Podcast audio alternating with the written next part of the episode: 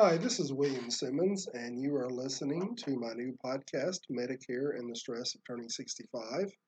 And today we're continuing to talk about the factors that cause stress for when someone turns 65 and becomes Medicare eligible.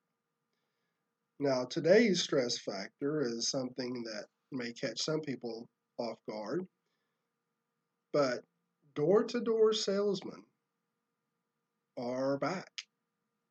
I know I cannot stand door to door salesmen myself.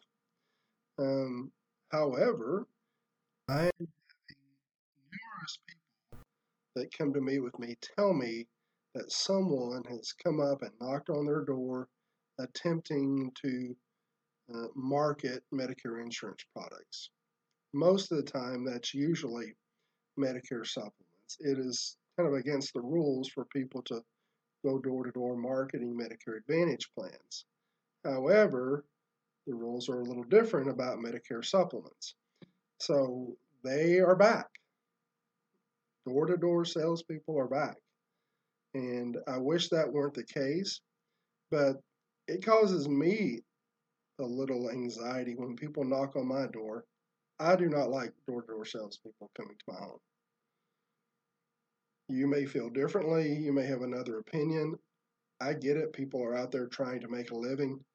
But to me, it's intrusive. If I want a product, I'm going to call someone directly or I'm going to go online and look for a product, whatever it may be.